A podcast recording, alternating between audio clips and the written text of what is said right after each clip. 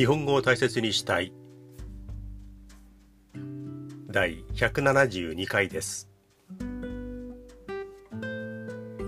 ようこそいらっしゃいませ。思いつくまま気ままに喋っていきます。少しゆっくりめに喋ろうと思います。でも最後までゆっくり喋れたなという回はまだ一回もありません。皆さんは今どんな時間帯で何をしながら聞いてくれていますか？うーん朝なのか昼なのか。どんな時間帯でしょうね？どんな場所なんでしょうかね？自然がいっぱいあるのか周りは車がいっぱい走っているのか、えー、誰か家族と一緒にいるのか。うーんどうなんでしょうね。かしこまって聞くようなものではないので何かをしながらなんとなく音が流れてるなーっていう聞き方で十分です。よろしくお願いします。先週の放送の時にはちょうど台風が過ぎ去った後で台風16号が来ていてああ心配したような被害が出なくてよかったです。台風16号房総半島をかすめるようにしてもう遠ざかっていきました。という話をしました。えほっとしましたね、えー、先週は台風。で今週はねおととい私が住んでいる関東地方地震がありました。震源は東京湾の外房房総半島の内側あたりでしたね。もうほぼ関東の真ん中東京都の真ん前が震源だったというところでもううん震度5強というね、えー、揺れでした。やっぱり震度5強となると結構揺れますね。夜中の10時41分でした。もう私などは夜10時なんて時間になったらもうほぼ寝てますからね。テレビを見ながらうつらうつら体をこうグラグラさせながらいわゆる船を漕ぐ状態でもう眠ってるんだか起きてるんだか分かんない状態でいる。そういう状態の時にあのスマートフォンのブブーブブーという地震が来ますよという警報音が鳴りました。久しぶりにあれが鳴りました。そしたらもう直後に揺れがすぐに来ました。うわーこれは揺れてるな。相当来てるな。久しぶりに大きいな。関東に住んでる私はもう地震には何度も会っています。結構頻繁までいかないかな。時々関東は揺れます。でもその度にあ今地震来てるな。あちょっと揺れてるな。あ揺れてるな。もう止まるよな。あ止まった。あ震度3だったんだ。っていう程度の地震はね結構体験しています。もう生まれてからは何度も何度も体験してるから地震にはねある程度慣れています。だから揺れ始めてもまた止まるよな案の定あ止まった大丈夫だったっていうことがよくあります。ただおとといのあの地震については揺れ始めてから結構な横揺れが来ました。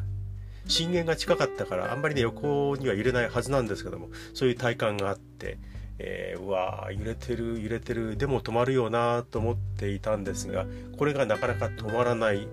あれこの地震は違うぞ。ちょっとこれはそろそろ避難しなきゃいけないかな。火の元大丈夫かな。おお揺れてるな。これはちょっと違うぞと思ったら地震が止まりました。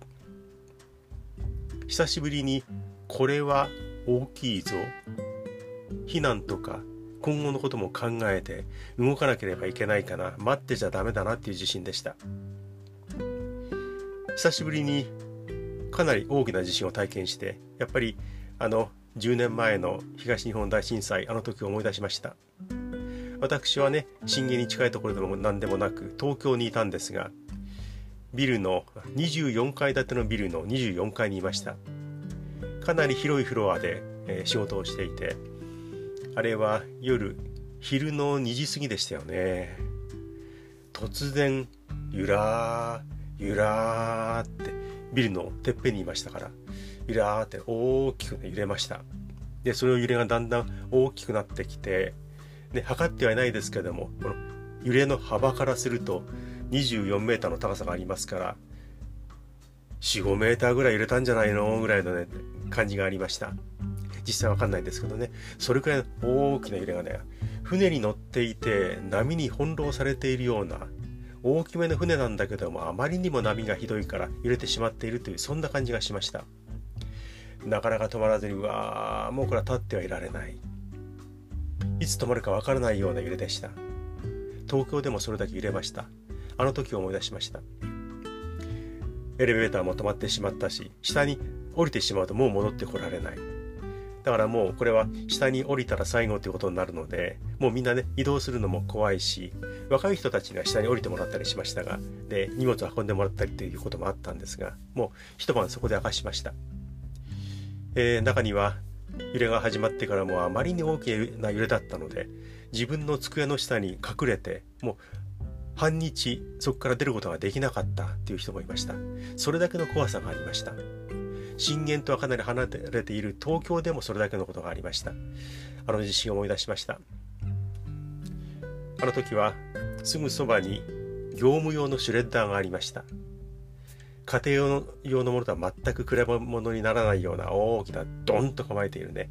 高さ1メーター以上幅もねそれくらいあって、うん、ガーンと置いてあるシュレッダーがあったんですがそのシュレッダーが地震の揺れで揺れながら歩きましたからね。あの大人4人ぐらいでようやく移動させることができるような重いシュレッダーが地震で横歩きしてカニのように移動しました。それを目の前で見てびっくりしました。あの時思い出しました。簡単にね比べてはいけないような地震の規模なんですけれども関東の近いところでねこれだけ揺れる地震に出会うとうわー久しぶり怖かったなと思いました。結果的には人的被害怪我をしたりとか亡くなったって人はね本当少なくて死者ゼロ亡くなった方はいないえ怪我をしたっていう人が何人かいらっしゃいましたねでも心配したようなことにはならなかったその代わりといってはなんですが交通網がもうボロボロになってその日の晩は全然 JR をはじめ動かない鉄道がほとんどだからみんな帰れない。どうしよう。ホテルもいっぱいである。もう困り果てている。タクシーも来ないし、列も長い。路線バスも当てにならない。もうこれはね、どうしようかな。みんな途方に暮れていました。加えて停電もあったので、エレベーターが止まってしまった。東京都内でも確か200箇所ぐらいエレベーターが止まって救出するのに結構時間がかかりました。そして水道管が何箇所かで破裂していてもう各所で水が溢れて断水したっていうところもありました鉄道、ね、足の便それから電気水道大きな影響が残りました。翌日もまだ被害が残っていて鉄道が特に JR を中心に本当 JR はね弱いですね。中心にもうほとんど動いていない状況の路線が多くて。駅によってはもう人がホームに当然入れない。ホームにももちろん降りることはできない。駅に入るために長い列が延々延々続いているという映像がねニュースで紹介されました。ね本当に翌日の何時頃に平常に戻ったんでしょうかね。相当な影響が残りました。日本はね結構発達している部門はありますけれどもこんなに弱かったんですね。そして今コロナの影響でリモートワークをしましょう。会社に行かないで家で仕事をしましょう。ネットをうまく使いましょうっていうふうになっていてみんながみんな職場に向かうわけではないのに鉄道があれだけ止まっていて電気すら通じていない場所があるのにあれだけ無理をしてでも職場に行かなければ仕事にならないっていう人がたくさんいるんだなっていうのをね目の当たりにしてびっくりしました。でこれだけ会社に行かなくて済むっていうような状況になっているのにあれだけの人が列を作ってそれでも行かなければいけないっていう状況はねちょっと怖いですね。あまだまだなんだなというふうに思いました。そしてねコロナも怖い台風も怖い。そしてこの地震もやっぱり怖いですよね。怖いものがいっぱいあります。でもくよくよしても始まらない。今、台風18号が太平洋のかなり遠いところにあるそうなんですけれども、えー、それでいってほしいなと思っています。はい。先日、前回メールを紹介しました。その時に私もうね大変にかっこ悪い失敗というかねミスをしました、えー、恥ずかしいですねブラジルのマーセリンさんからメールをもらったんですねでそのメールをご紹介しました。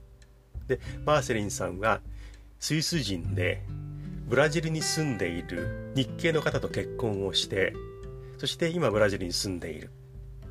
でそのマーセリンさんがあの結婚した相手の家族は日系の方でねずっと日本語を大事にしていて家族の中ではどうやらあの日本語を使い続けているっていう状況のようですね。だからマーセリンさんも結婚してから耳から日本語を覚えた。で私のこのおしゃべりももうほとんど理解ができる。読みかけはあまり得意ではないんですけどっていうふうなあのメールがありましたけれども、えー、連絡をいただきました。英語の素敵なメールでした。でそのメールの話をした時に私はということはマーセリンさんはえー、っと今ブラジルにいるからポルトガル語はもうできるでしょう。で日本語も耳から覚えてほとんどもうわかる。うんそして英語のメールもこうやって綺麗な英語を書くことができる。当然英語も得意でしょう。そして、えー、あとスイス語ですよね。スイス出身ですからって言ったんですね。とってもね言い訳めいていますが私スイス語って言った瞬間にあれとちょっと引っかかったんです。スイス語っていう言葉をね初めて使ったな言ったなと思って。あるいはスイス語っていう言葉を聞いたことがない。スイスの言葉って意味じゃなくてスイス語っていうそのまとまりの言葉ですね。それを言ったことも聞いたことがなかったような気がしたんであれと思ったんですがそこをねちゃんと調べないで、うん、スルーしてしまったんですね。本当に恥ずかしいです。そのことをねマーセニーさんは教えてくれました。実はスイスには公用語が4つあります。イタリア語フランス語ドイツ語それからロマンシュ語という言葉。この4つが公用語でスイス語という言語はないんだということを教えてくれました、えー、大変失礼しました。確かにねスイスは地図を見てみたらドイツイタリアフランスと接して接していてオーストリアとも接していますよね。ぱりそういうあの土地柄お国柄もあって公用語がこう微妙に分かれているんですね。4, 4つの公用語がある。あそうなんだというのをね、えー、知りました。大変失礼しました。みっともなかった。でマーセリンさんもあの国土は日本の九州ぐらい。でスイスの国民の数はうんと800万人台。だから日本の10分の1以下ですよね。そういう国なのに4つもこういうのがあるってなんか面白いでしょう不思議でしょうというふうに書いてありました。確かにそうですね。で例えば新聞とかテレビとかラジオとかってどういう言語で印刷されたものあるいは喋っているものが放送とか販売とかされているんでしょうかね。だってあの場所によっては隣町なんだけどこういう語が違う。隣の、えー、地区なのに公用語が違うっていうところはそれぞれ違う放送が流れていたり違う言語の新聞が売られていたりするんでしょうかね。その辺のね、えー、区別っていうのはそこに行ってみなければわからないんでしょうけども不思議だなと思います。そこに住んでいる人からすれば当たり前の日常のことなのかもしれないんですが不思議だなと思います。スイスの小学校ではイタリア語ドイツ語フランス語これはもう基本的にもう授業であるそうです。だからスイスの子供たちねスイスの人たちはイタリアフランス語ドイツイ読仏このね3つは基本的にできるんですね。で、えー、ロマンシュ語というのは今使う人は少ないそうですけども人によってはこれできるんでしょうね。だからマーセリンさんはポルトガル語それから英語日本語そしてドイツ語フランス語イタリア語ロマンシ語7カ国の言葉が喋れるんですね。びっくりします。ね、頭の中どうなってるんでしょうかね。確かに私は言語が好きなんです言葉が好きですというふうに書いてあるんですけどもそれにしても7カ国使いこなせてしまうっていうのはもうびっくりします、ね。えー、で私間違ったことを前回言ってしまいました。大変に失礼しました、えー、マーセニさんメールありがとうございました。また何かあったら送ってください。皆さんも気がついたことあれっていうものでもあればメールを送ってください。またアドレスなどをご紹介します、はい、皆さんもねメールとかコメントとかよろしくお願いします。バーセニさんまたよろしくお願いします。さてこういう状況なんですがつい最近あるコンサートに行ってきました。上野の東京文化会館で、えー、コンサートがありました。これは年配者ばかりが集まるようなコンサートです。あの有名な1970年代からぐーっとね人気を博していたオフコース。そのオフコースが作った歌った曲をオーケストラが演奏します。そして数々の有名なボーカルの人も来て、えいろんな歌を歌ってくれますよというコンサートがありました。これも大盛況で満席でした。そういう内容ですから来てる人はねもうほとんどが年配者です。私は今66歳妻と一緒に行きました。妻はかなり若いですけどね、えー、一緒に行ってで周りを見たらもう私より年齢が上の人明らかに上の人がたくさんいる。あるいは同年代。ちょっと下の方になると50歳代の人がいたかな。もうあの会場の中では若造ですよね。なんで君は小学校の時にお父さんが聞いてた？だからオフコース好きになった？そうなのか？君はまだまだだなって言いたくなるような人もいました。でもね年配者ばかり。そういう会場で私はあこういう風な時代になったんだなというね音を聞きました。年配者はもう平均年齢おそらく完全に60歳を超えています。場内アナウンスコンサートが始まる前にいろんな注意事項が放送されます。演奏中は席を立たないようにしてください。あるいはスマスマートフォンは使わないようにしてください。写真は撮らないでくださいねっていうようないろんな注意事項が流れます。その中にこういうのがありました。補聴器のボリュームをチェックしてください。補聴器のボリュームが外に漏れないように事前にきちんと調節しておいてください。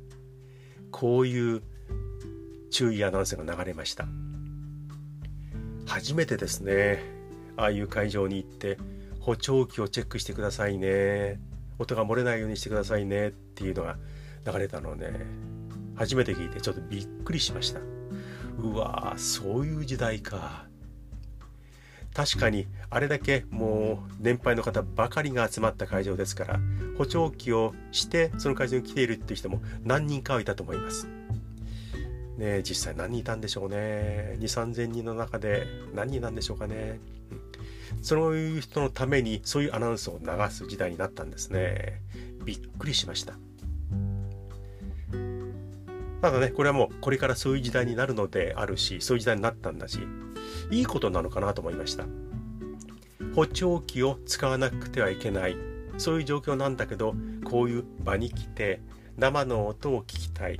で生の演奏を聞いて補聴器頼み補聴器越しであってもそこで聞きたい。っていう希望を持ってそこに来る人が増えてきたからそうなっている。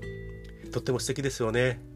補聴器がなければあいろんなものが聞き取れない。不便。でも行動してどっかに行って何かを聞く近いところで聞くっていうことができるそういう気持ちがあるっていうのは素敵だなというふうに思いますだからあそんな高齢化社会なんだって、えー、ね、悪い方にばかり考えないであそういう時代になってきたんだなそれはいいことじゃないかというふうにね、えー、思いたいと思います私はまだあの補聴器の、えー、ね、世話にはならなっていないんですけどもいないんですけれども、えー、ね、そういう時代になりました。エンディングの方ではね、みんな年配者ですけども、大好きなあのノリノリの曲があったので、立ち上がって拳を突き上げながら歌いたい曲もあったんですけども、そこはもうみんな座ってマスクをきちんとして、もう手拍子だけで楽しみました。とっても素敵なコンサート。でも、補聴器に関する場内アナウンスが流れた衝撃的な私初体験のコンサートでもありました。ね、あの、久しぶりに上野に行ったら結構人手がありましたね。えっ、と、なんとなく、うん、明るさが戻ってきたような気がします。で、駅の中でちょっとね、買い物をしました。駅の中綺麗になって食べ物やお土産とかいろんなものが売られているんですが、やっぱりね、パンダにまつわるものが非常に多かったですね。やっぱり上野はパンダなんですね。上野動物園。この双子のパンダの名前も昨日決まりました。えーシャオシャオとレイレイ。ね、シャオシャオは暁暁。ね、これあの夜明け前の空が明るくなってきた時のあの時に使う暁ですね。で、レイレイはつぼみつぼみと書いたね、字を並べてレイレイと言うんだそうです。名前が決まりました。もう上野に行くとあやっぱパンダなんだってね。こういろんな商品を見ながらねパンダのなんとかパンダのケーキとかいっぱいでびっくりしました。でも久しぶり、えー、上野。そしてコンサート。場内アナウンスびっくり。という体験をしました。はい。うん結構いい時間になりましたね。うん。ちょっとこれに触れてみようかなと思います。最近妙にあ一致するな符合するなということがあります。皆さんも同じような経験があるかもしれないです。例えば普段行っていなかったところに久しぶりにどこどこに行った。そうしたらその日の晩にそこの特集をするテレビ番組があった。あ行ってきたばっかりのとこだ。びっくりする。あるいはそういえば彼元気かな。最近まあ会ってもいないし、えー、だからそういう噂も聞かないな。彼元気かな。と思っていて久しぶりの場所に行ってみたらその彼が向こうから歩いてきた。でお互いに「おお久しぶりです」なんて感じで喋、えー、ったりする。彼のことを思っていたらその彼と会ってしまう。同じように、えー、あの俳優テレビ映画の俳優さんとかね、えー、いろいろ考えてあの映画良かったななんて思ったらその映画がちょうど再放送みたいに深夜の時間帯でそれをやっているなんてことがあってなんとなくいろんなものがあ一致してしまっているな符合するなっていうことがね最近目立っています。そんなことよくあるしそれはたまたまだろうって言われちゃいますよね。でもなんとなくねあまりに符合するなと思ってね久しぶりに行ったところのことを事細かにかなり具体的に書いている小説をたまたまその日の晩に読んだりとかね。それが書いてあるって分からなかったんだけど、えー、あこんなこと書いてある。うわかなり具体的。うわ昨日行ったあそこだ。とかねあるんですよね。たまたまだとは思うんですけどもこんなことってあるんだなというふうに思います。さっきちょっと付け足しみたいになっちゃいましたけども喋、えー、りましたさて、このポッドキャスト、メールお待ちしています。大切 .japanese.gmail.com こちらにどんな小さなことでもうん構わないです。意見でもご指摘でも、えー、質問でも送ってください。何かのこう反応がね、こちらに戻ってくると非常に嬉しいです。それから YouTube の方でもこの日本語を大切にしたいをお伝えしています。工夫しながらやってるんですけどもね。今のところチャンネル登録は66人です。一向に数が増えません。でもねコツコツやっていきます。コメントの書き込みはできますので書いてください。必ずお返事を書くようにしています。それから何気ない街歩きこれも始めています。チャンネル登録は2人。2人は私です。スマホで登録。パソコンで登録したそのチャンネル登録2つしかまだありませんだから私以外の登録はまだないんですね。でもね、見てみてください。何気ない街歩き。こういうのやってます。それから、先週から始めました。日本語を始めます。これはね、えー、日本語の喋り方、簡単な会話、単語などを、うん、まとめています。えー、1から100まで先週配信しました。で、近々101から200を配信します。はい。えーと、あ、これがチャンネル登録2つなの、2人、2つなんですね。何気ない街歩きはチャンネル登録は4人いただいています。ぜひよろしくお願いします。聞いてくれてありがとうございます。皆さんは今どんな時間帯でしょうか？おはようございますでしょうか？こんにちはこんばんはでしょうか？もしかしたらおやすみなさい。To be continued.